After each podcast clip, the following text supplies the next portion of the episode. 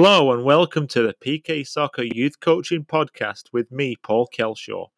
During this time, I will be discussing many topics surrounding the youth game and what people like me are doing to improve the standards of coaching, player development, spectator understanding, and personal growth, especially here in the US.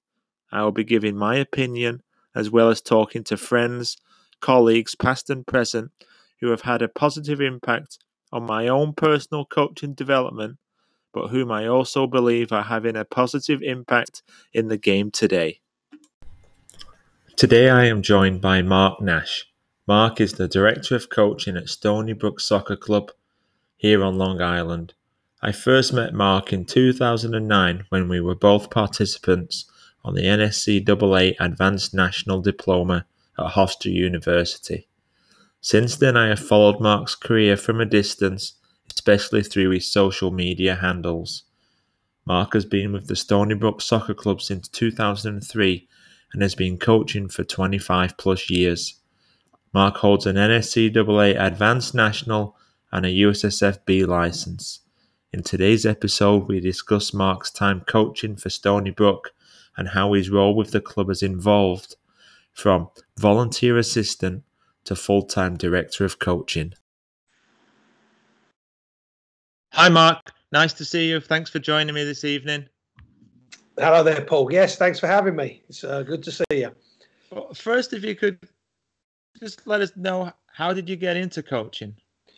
Um, I think uh, you know I, I, sort of semi blame my brother. Um, you know, back in back in the UK, uh, he you know, he actually played on on a really good team when he was growing up. I was four years older, um, you know, so his coach at the time or his his manager um, was a guy called Ron, um, and he'd trained me growing up. And I think my team had uh, it disbanded at the time, or you know, it was was not sort of moving in the right direction. And, and you know, I used to go to my brother's practice, sort of be the extra player in there, um, and and you know, you start finding yourself um, you know, as the older kid, as, as, you was then, you know, starting to be used to demonstrate. And, and I think that was like the first time I really touched upon, you know, and trying to sort of help players. And I was probably about 15, 16 at the time, but it was something that really, um, it really appealed to me that, you know, I, I really like doing this. And, you know, when I was about uh, early 20s, uh, I was with a, a obviously a club team at that time and we went over to to Amsterdam for a soccer tour, and uh, yeah, it was very it was a good time over there. You know, we we learned a lot. We got to see a little bit of the Ajax academy, and you know, you got to see some of these young kids play. And I mean, these kids were seven and eight, and just doing incredible things that even as adults at that time we couldn't really you know understand or execute. And and I think that was the thing that really pushed me over the edge to say you know this is something that I'd like to do. And constantly with the teams that I grew up with and I train with um, you know I tried to sort of take a more of a role as a coach. And before I come over to the states I went and got my FA um, coaches badges because I knew it was a big sport here and or it was a growing sport here, and I wanted to try and get myself into that. Uh, I continued doing a little bit of coaching over in the UK before I got here, um, and then once I arrived. Um, uh, a guy that I started work for in a completely different industry. He got given his daughter's team um, to coach, and he said, "Look, would you, would you like to come in and, and help me?" And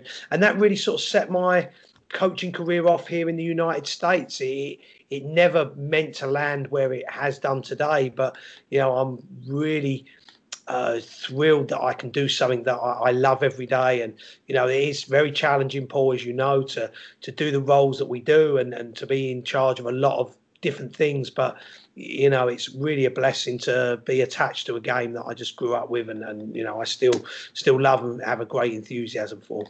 Well, it's funny you said that you you mentioned about your uh, your younger brother because it was if it wasn't for my younger brother, I probably wouldn't have had anything to do with with football at all.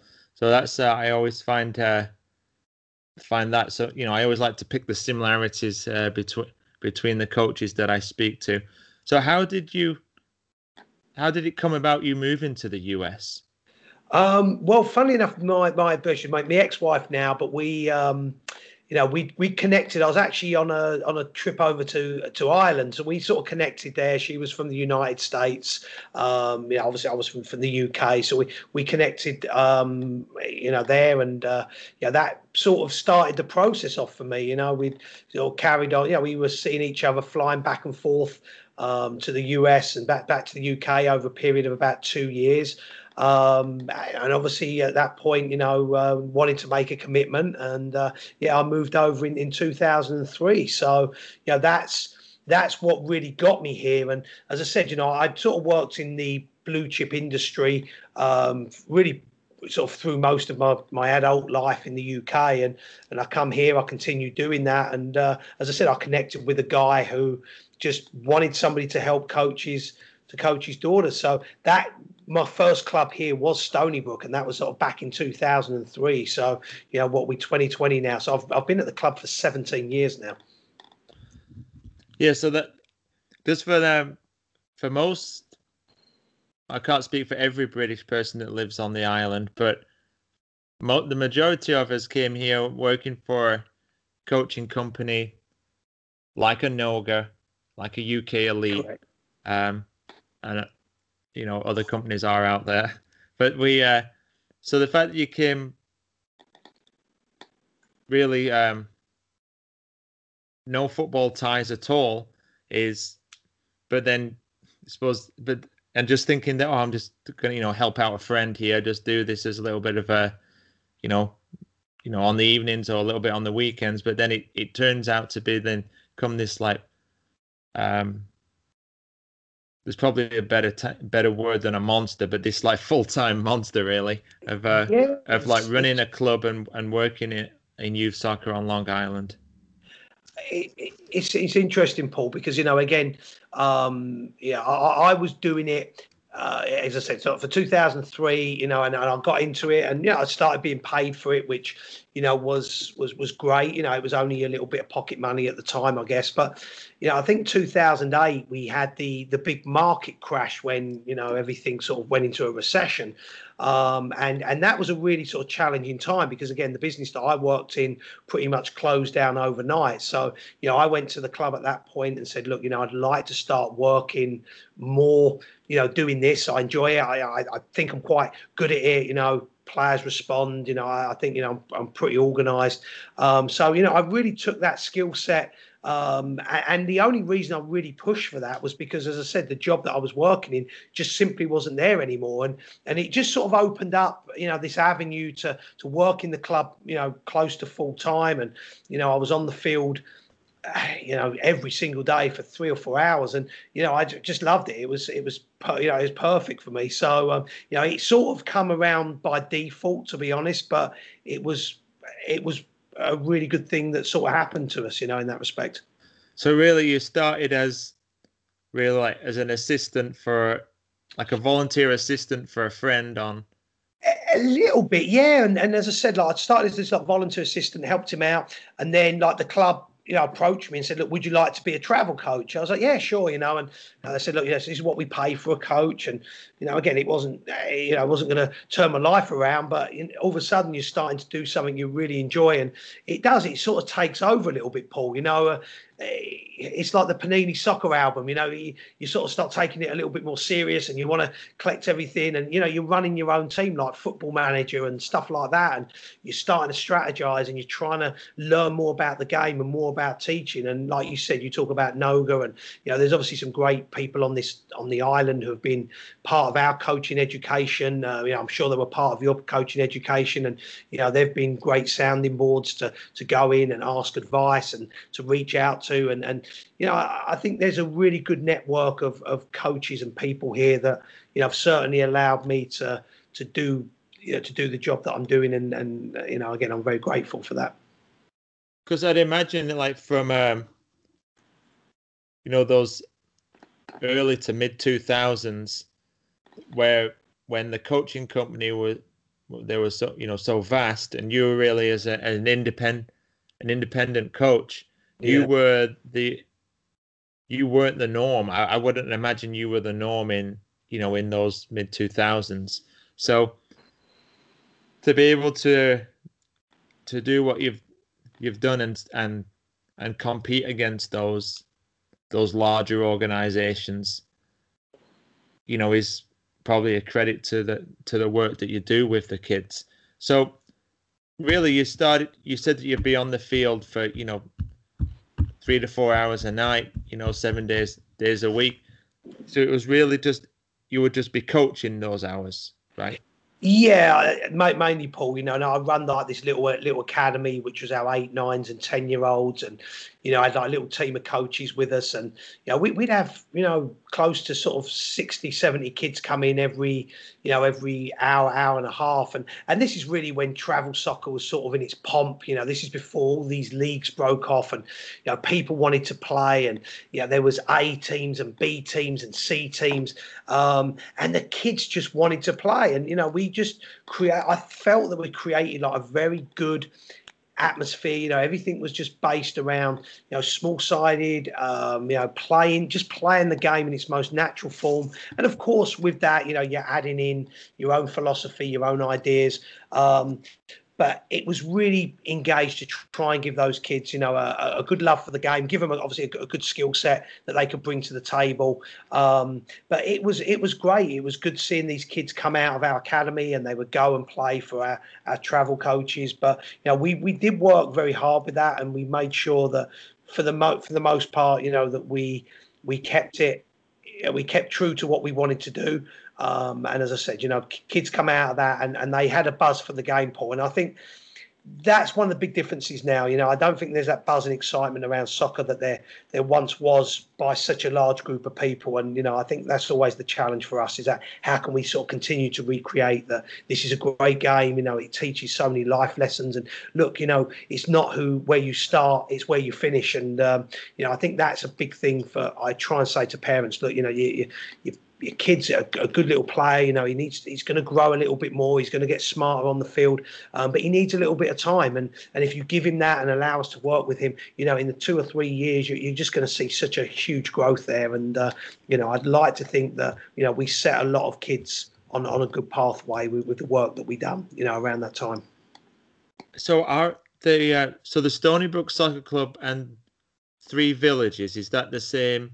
Same group or same organization? It's the same. Yeah, it's the same club. I, I know. Um, I think our official our official name is Three Village Soccer Club, which is uh, again sort of made up of like Oldfield, Stonybrook, and Setauket. That's where the Three Village comes from. But you know, Stonybrook Soccer Club, you know, is the more generic name that, that people recognise. You know, I think nowadays, and uh, you know, that's what we sort of sort of fly under.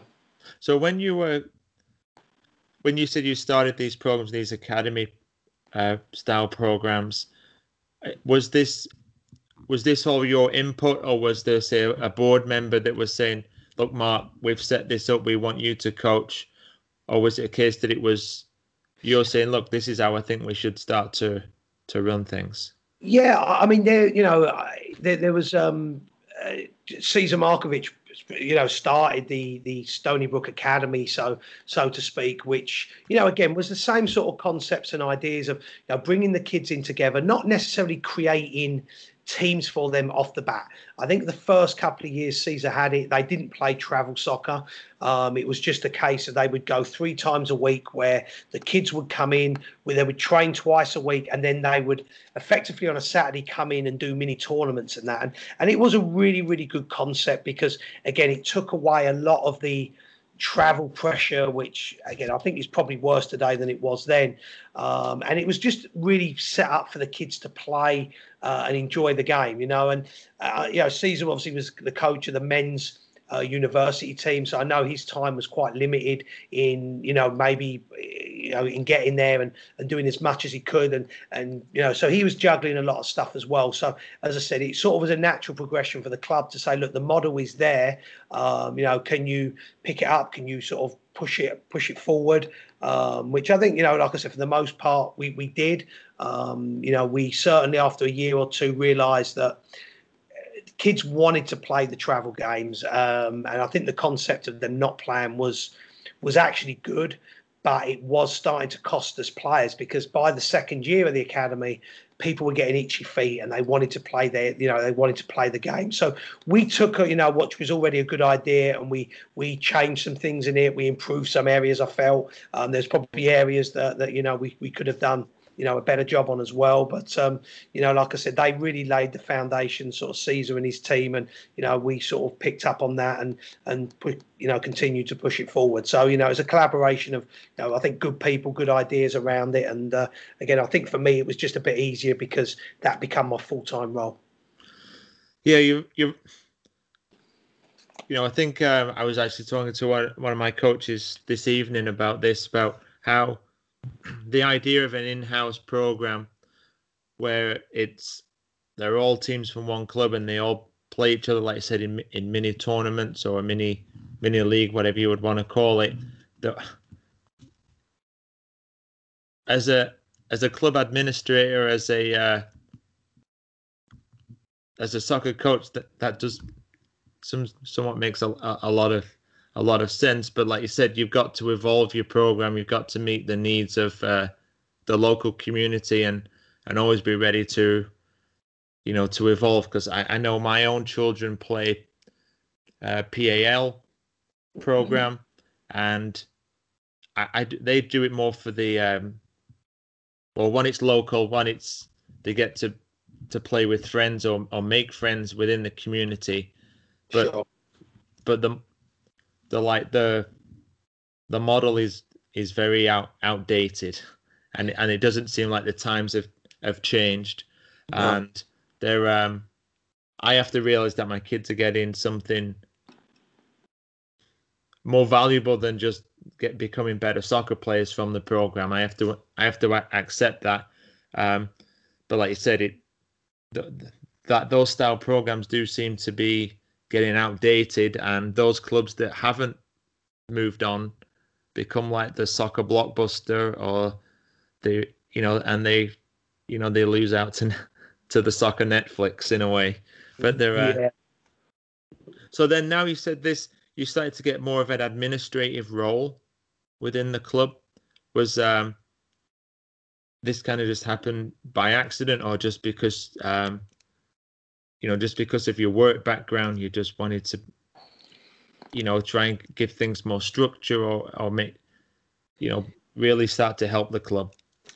Yeah, I think again, Paul, it's always something you fall into. Yeah, it, it, I wish part of me wishes it I could just just do the soccer part of it. I mean, obviously, when I took over the sort of first of all like the director of coaching role, which was about 2014, um, and then sort of that 2017, 2018 sort of um, took over sort of the entire club. I mean, I was really more on the girls' side um, of the program, um, and then would sort of just collaborate and connect with my sort of boys coaches and and sort of leadership on that side. And then you know obviously there were some changes and I sort of rolled into it. So I think it's almost when you become the principal of the school you stop teaching and now you're sort of dealing more with again with budgets and with cost structures and you know finding even stuff like you know uniform issues and running around. So it's been it's it's definitely it's different. I mean, there's parts of it that I really enjoy. Um, you know, I find myself communicating with parents uh, a lot more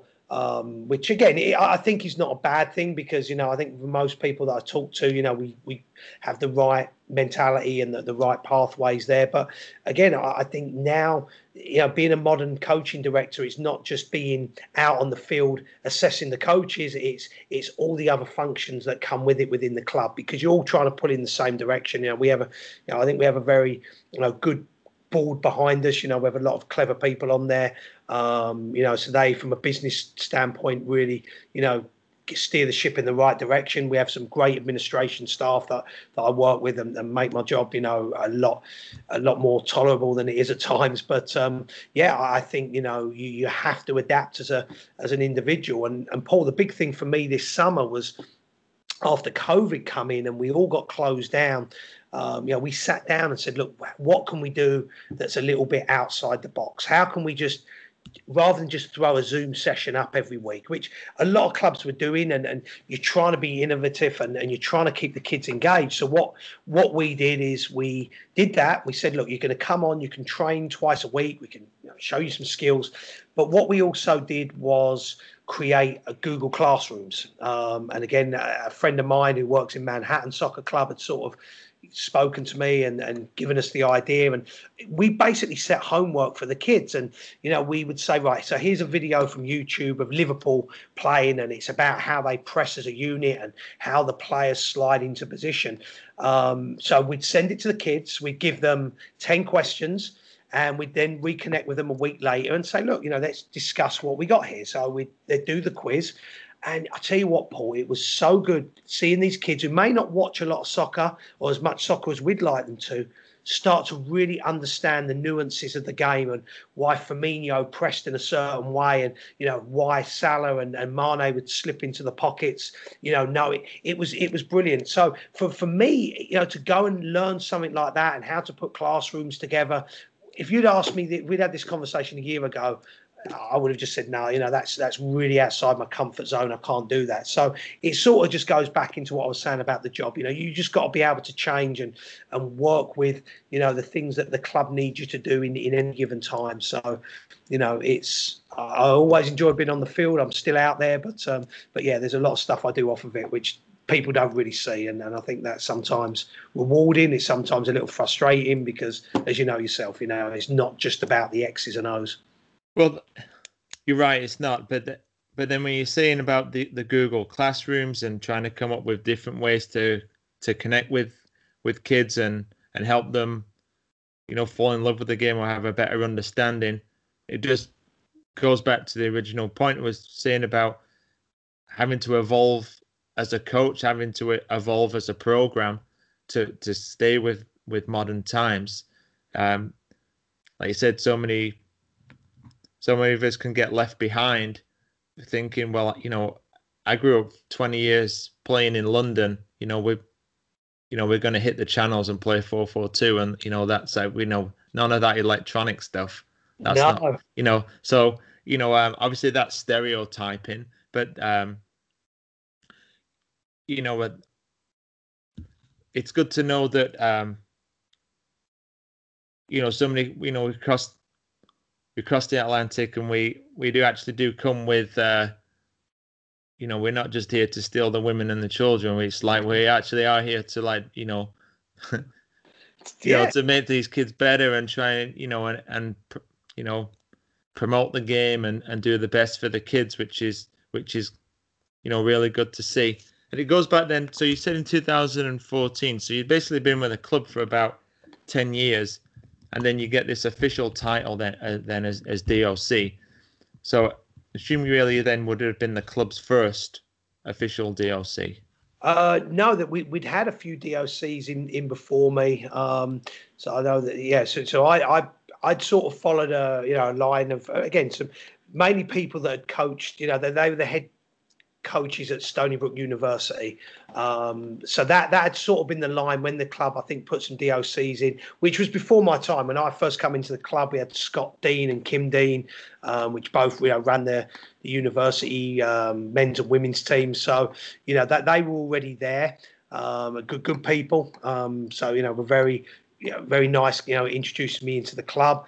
Um, so the club had DOCs in there before. I think the difference was then, Paul, that and I, I, know with all the clubs, you know, there was hundreds and hundreds and hundreds of kids playing, and as I said, like we had uh, in probably every age group, even to the older kids, you know, at least two, three, four teams functioning. Um, just more kids were playing then. Um, so as I said, Paul, I think there's there was more need, you know, at, at that time to have you know, maybe two, two DOCs in the club. Uh, I know, like I said, I think Cesar coming after them.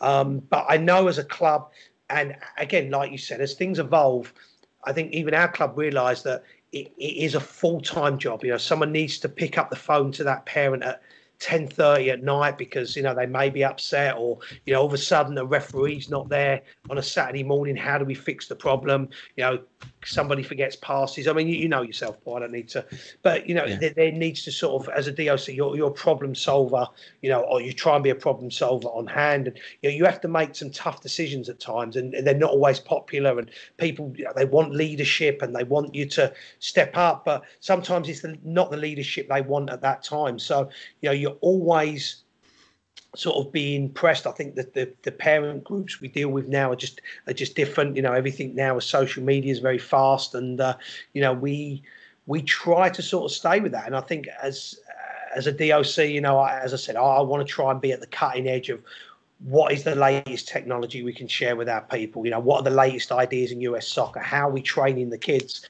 and luckily i do have the time to do that and do have the opportunity to try and implement that into our club and, and keep up to date with that. But um, yeah, but it is a full time role and and a lot more, you know. So could you, for those that that don't might not be from from Long Island that listen or, or don't know the club, you just give us an idea of of the size of the club yeah, absolutely. So Stony Brook was established in, I think it's 1979. Um, so they play out of the Stony Brook University campus, which is is great. You know, it's um, you know, they, they give us a lot of support and you know they they help us. You know, they're right in the heart of our community. Um, so there's obviously a lot of people that come and play soccer in our club, uh, whose kids, uh, you know, they may be working at the university. Um, you know, we have a lot of children that are uh, you know, obviously from the local area as well. So, um, you know, it's a really, it's a, it's a very unique place for sure. And, uh, you know, we're well, we're very, very lucky to, to have the facilities that we do. So, you know, I, I would say that, you know, we're travel wise, you know, we're about, you know, five, six hundred players, um, and you know our, our rec program, you know, in its pomp, you know, it runs at about you know anything between 900 to 1200 players. And again, at the moment, you know, numbers are a little bit um, hard to read because of everything going on. So I think you know that will start will start to get a better vision of that. But, you know, there's people that are not playing because you know there's not a vaccine or you know COVID's out there. And as I said to you, there's other age groups that may be doing quite well because all of a sudden there's a bumping kids from from other clubs that are not fielding. So you know I wouldn't put these numbers into the mix, but you know there's there's a good healthy amount of kids of within our club and you know we want to obviously keep expanding on that and uh, making sure that we put a, a, product out there that's affordable but you know offers quality as well so then with you know being the DOC of a of a club with really like 1500 plus kids enrolled in, in different programs you can't you obviously can't do it by yourself. So you must have um, you know a good team of coaches. You'd mentioned about the, the good team you have the administrative team. Those administrative roles uh, are they still heavily relying on on volunteers from the community? Um, sadly, Paul. Yeah, I, I, think you know we do have you know we have administrators you know so that are you know, I think one one or two maybe you know are paid and you know for the most part our clubs you know full of full of volunteers. So you know the again the volunteer numbers.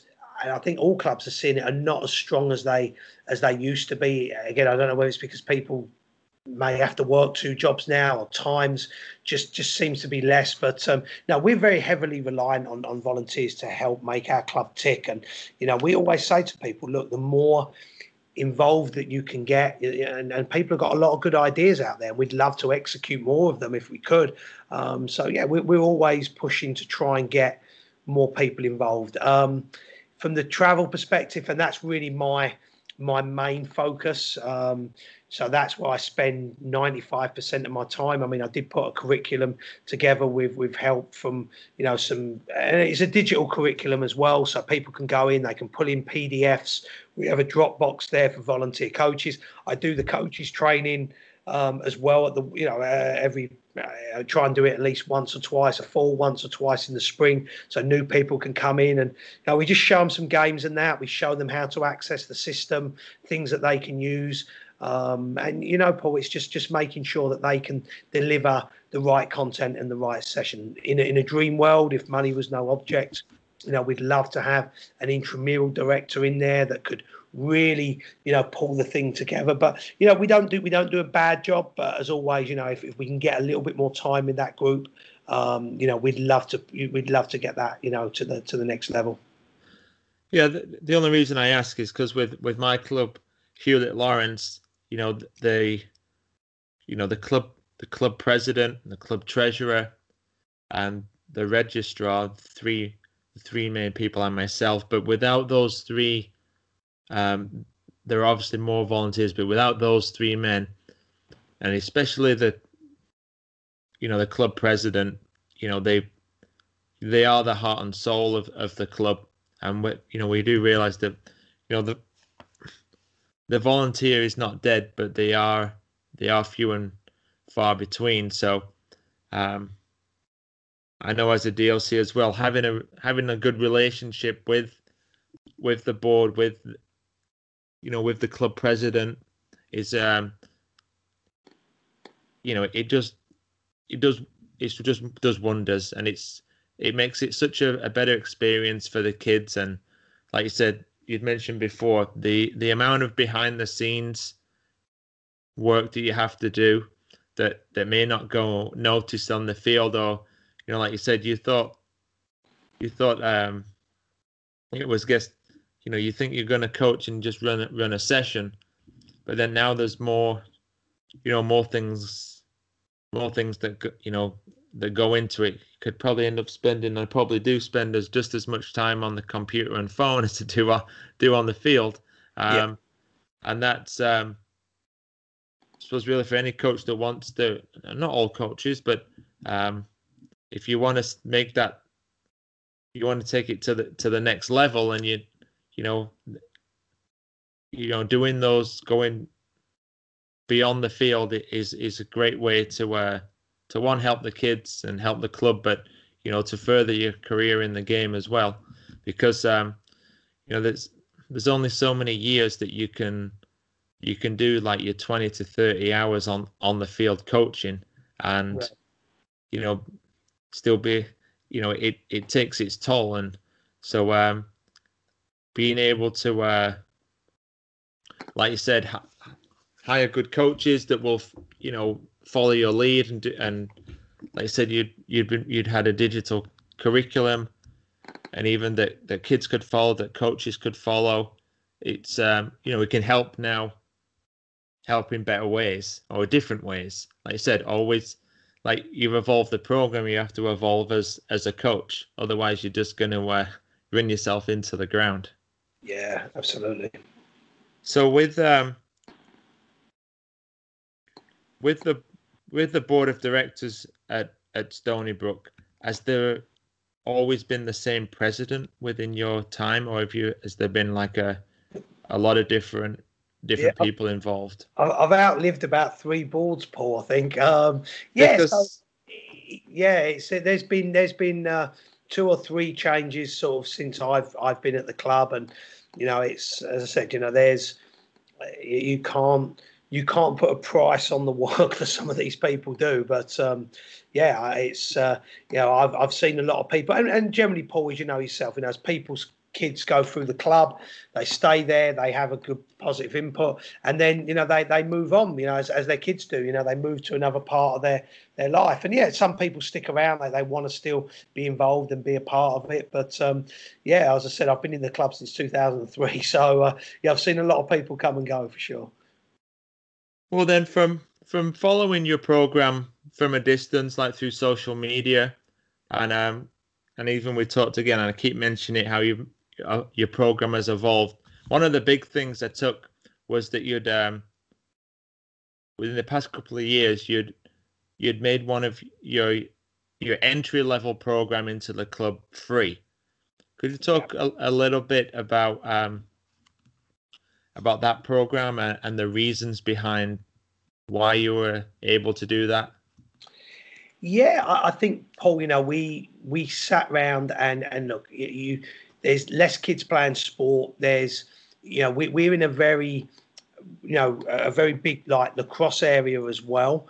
Um, so you know we we're always competing there. We're obviously competing with with other clubs, and you know, and you know yourself, you know, there's a lot of things go on where you know there's a, all these other little programs, you know, in and around us, and you know, people are trying to. I say grab kids like younger and younger, but you know the reality is that you know it's become such a business driven environment. And when we grew up, soccer was uh, it was just a sport we could just go and play, and it was cost effective and you didn't need much. And then you look around and you see these private businesses and entities that are popping up in your area, and you're thinking to yourself, well, you know, what are we really serving here? You know, and, and how can we give something to our community that doesn't end up costing them you know, an arm and a leg, and, and they can come in and they can play and they can get to know the club and they can get to know the self. They can, you know, get a real feel here. And uh, as we said, you know, creating that community spirit, I think we need more of that. So, you know, between some sponsors that we went out to and said, look, can you help run our program? Can we get jerseys on the kids? Um, you know, equipment and to help us with some of the coaching education costs um, yeah, they, those businesses stepped up and said, yeah, absolutely, this makes perfect sense. So, you know, we went to them people and said, look, come in and play soccer at no cost. You know, this isn't this isn't about you know money for us. It's more about doing the right thing so that you guys can start your career in Stony Brook Soccer Club and and hopefully you know pull that sort of opportunity for them. You know, we'll be remembered as time's gone on. And hey, Stony Brook got us into playing soccer, and I enjoy my time here. We got lovely facilities, and and, and it's nice. And, and as I said, you know, the club's got a good feel feel about it. Um, so that I think Paul was probably the the super nuts. You know, it wasn't any massive strategic planning. You know, we do want to keep kids in the club, but we want to make soccer an attractive game for families. You know, we we don't want to be pushing them financially too early and, and, and asking them to do things that, that we don't really need them to do. But as I said, you know, we as a community club, that's why it was important. Yeah, I think now with um, with um, we talk about how how coaches and clubs evolving, but how just life and the world is evolving in at these times that um, a lot of clubs I think will rely on, on sponsorships. I know with my own club, we've been very fortunate to receive sponsorships for for team uniforms. Um, but for for anyone out there that is a coach or works within a club, reaching out for reaching out to the community, want to get the community playing and the community involved, but you know to promote those businesses as well that that really need help. Um, you know, and obviously some of those businesses that if they can provide shirts, if they can, you know, it it's a uh, or, or you know other things to help a program. It's you know just gives everything a you know a, a positive spin. There, um, like you said, there's um, the club's been around since the the seventies, and it's probably it it's not going it's not going anywhere. It's it's going to be here for a long time. There's so many, um, you know, things that come by, and then the next minute they're gone or their names change. So that's a, uh, you know, really, uh, really good that you're able to offer that to the, uh, you know, to the entry level players to your to your program. And then another big thing that I'd seen with your club was, um, and your partnership with um, on the travel side, on the on the higher higher caliber player, however we want to to name those kind of players. Can you talk a little bit about um, that relationship with? You said it's called it's called Atletico. Atletico, yeah. The um, so Atletico eh, FC is a, is a club run by Kurt Kelly, who I'm sure a lot of people, uh, you know, know, you know, very, uh, very sort of good name on on on the island. Um, so, and I've known Kurt for really again since I got here in 2003. Uh, we went and done our B license together up in Massachusetts, so we had to slog it up there for sort of 10 days. Um, and you know, as I said, Paul, you know, I think we both know, and many clubs do. You see a lot of these partnerships and affiliations sort of popping up, um, and we we just we uh, we sat down one day and just said, look, you know, we what what is the big uh, it's not the big concern, but look, you know, how do we keep the kids playing soccer within our within our clubs? You know, there's a very big pool, you know, and it gets getting earlier and earlier for the so-called sort of the, the, the top of the talent pool needs to go elsewhere to to get better. I mean, that's a general feeling. But it's, it's those kids in sort of that middle area, the ones that sort of get left without the teams, um, which represents probably most of our memberships. You know, what do we do to we do for them? And you know, I know that Kurt, uh, you know, had said to us like, why don't we sort of start looking to put a couple of age groups together um, and and sort of see how we how we can manage that. So we took a few age groups last year. We took the boys 2004, we took the girls 2006 group. Um, you know, because again we had we had some numbers there. Um, yeah, I think the big the biggest challenges for us when you're bringing two clubs together is people are now pulled out of their comfort zone and you know where you've been on a team for a little while and you maybe you've been the number six or number seven player now you're coming in with another group of players and you may go from number seven to number 14 um, what i will say is that the level of training and the level of play in the kids immediately went up because now everybody's out of that safety area and everyone's got to sort of almost reprove themselves again. And i think long term it will be a really really good um, a really good move for, for, for both clubs. I think shorter term, especially in that first year, that first two years, like any merger, everybody's checking it out. You know, who's doing what? You know, why is my kid placed here? Why is my kid placed there?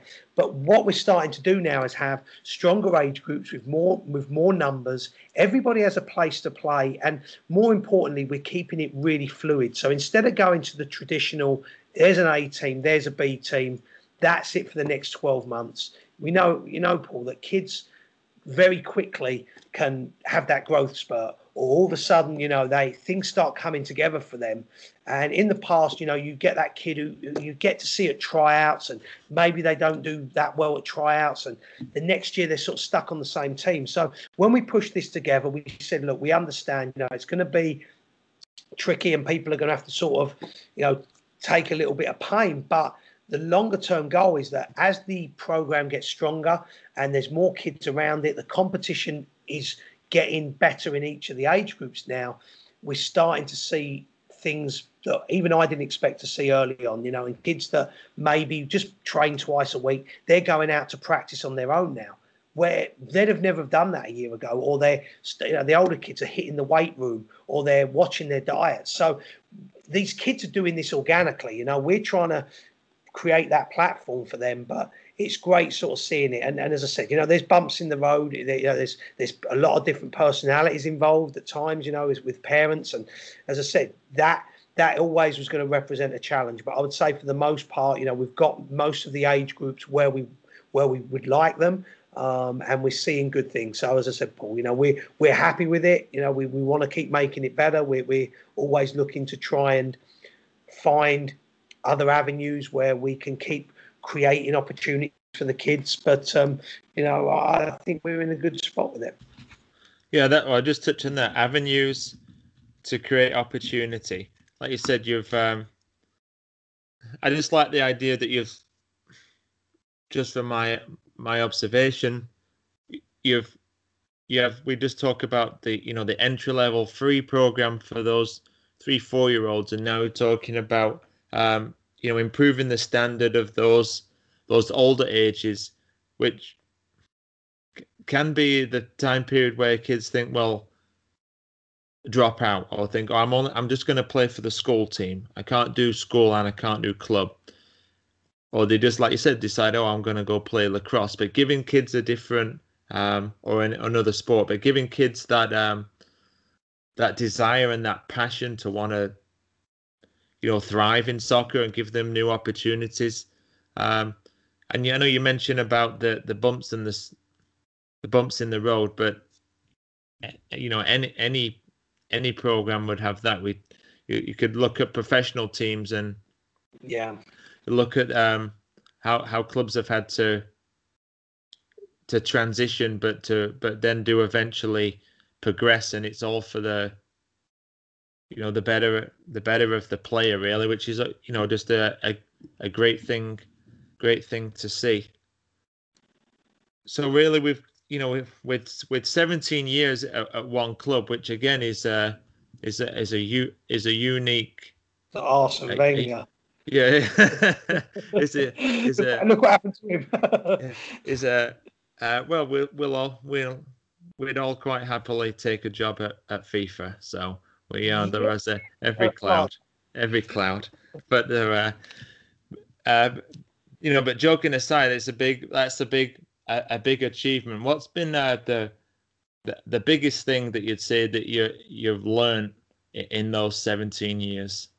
That's a it's a great it's a great question, Paul, and I think the you you don't you don't know as much as you think you know, uh, and I think you know, and that's not just talking about coaching. That's talking about what you know about people, what you know about about kids, um, and as I said, as a young as a young coach, you know, I felt you know, you come in and you start doing good things with the kids, and you get a lot of a lot of praise from the parents. And I think they really enjoy that. And as a younger coach, you really buy into that. You know, I can't do anything wrong, and I can do this and I can do that.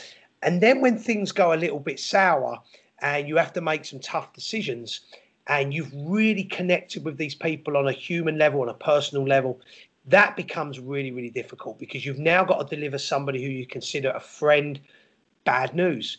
And they take it obviously a lot more sort of personally. And and I think, like I said, if I had my time again with the first five or six years, the separation of being a coach and being a friend is is really really important. And i'd say to any young coaches and aspiring coaches coming up you know keep yourself you know keep yourself as, as the coach of the team uh, and it's great. You know people invite you over for dinner and, and they want to be your best friend and they want to do all of this stuff for you and it's great. But you know things change drastically you know and, and as i said you know that that would be the biggest thing that I learned. And if I was talking to my younger self, you know, it'd be look, you know, you're you're the coach, you know, that that's your relationship with these people. And and if you keep it at that, you know, there's I think less problems for you when you have to make a tough decision, uh, when you have to sort of make you know a decision that's going to affect the team or affect that individual um, and, and like i said it, it, can be a really lonely job sometimes you know and i think as i said people don't understand the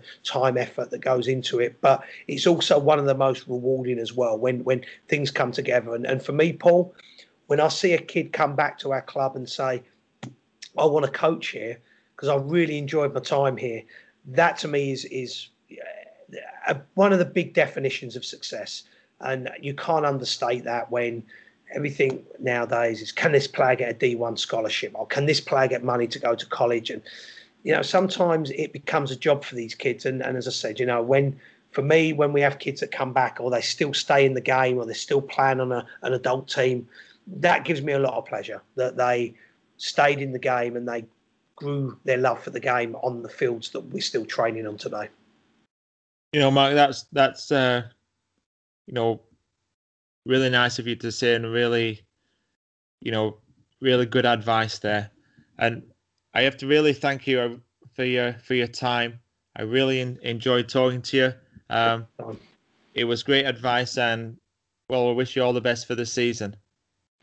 Paul, always a pleasure. Um, and yeah, happy to always jump on and, and chat anytime. So thanks for having us, and um, you know, good luck for you guys, and let's stay in contact. And uh, you know, again, good, good luck. Thanks, Mark. I had a lot of fun listening to Mark's story and how he got into coaching. We could have talked for hours, and we didn't even touch on our experience on the Advanced National. Mark's coaching career started as a volunteer with his younger brother and has progressed into a full time role. I was also impressed with how Mark has adapted and evolved as a coach over the years and how he has always looked for fresh technological ideas, and the latest learning methods to enhance his players' development and enjoyment of the game. I also like how Mark has had an impact on the growth of his club with the introduction of a free program for younger players who are taking their first steps into playing, and also the partnership with Atletico FC to give the more advanced player an opportunity to continue playing with the club. Mark's passion and hunger to keep kids playing has to be admired. Not many coaches can say they have been at the same club for 17 years. There's more to coaching than just the X's and the O's. It's the relationships you create off the field with the players, the players' families, local businesses, and the community. This will help you and your club thrive. Thank you for listening to the PK Soccer Podcast. Don't forget that you can follow me on Twitter at Paul Kelshaw, Instagram at Paul Kelshaw, like my Facebook page at PK Soccer Inc., or send an email paulkelshaw at pksoccer.org. I would also be grateful if you could give the podcast a review and a rating and share with your fellow coaches and friends. Thanks for listening. Goodbye.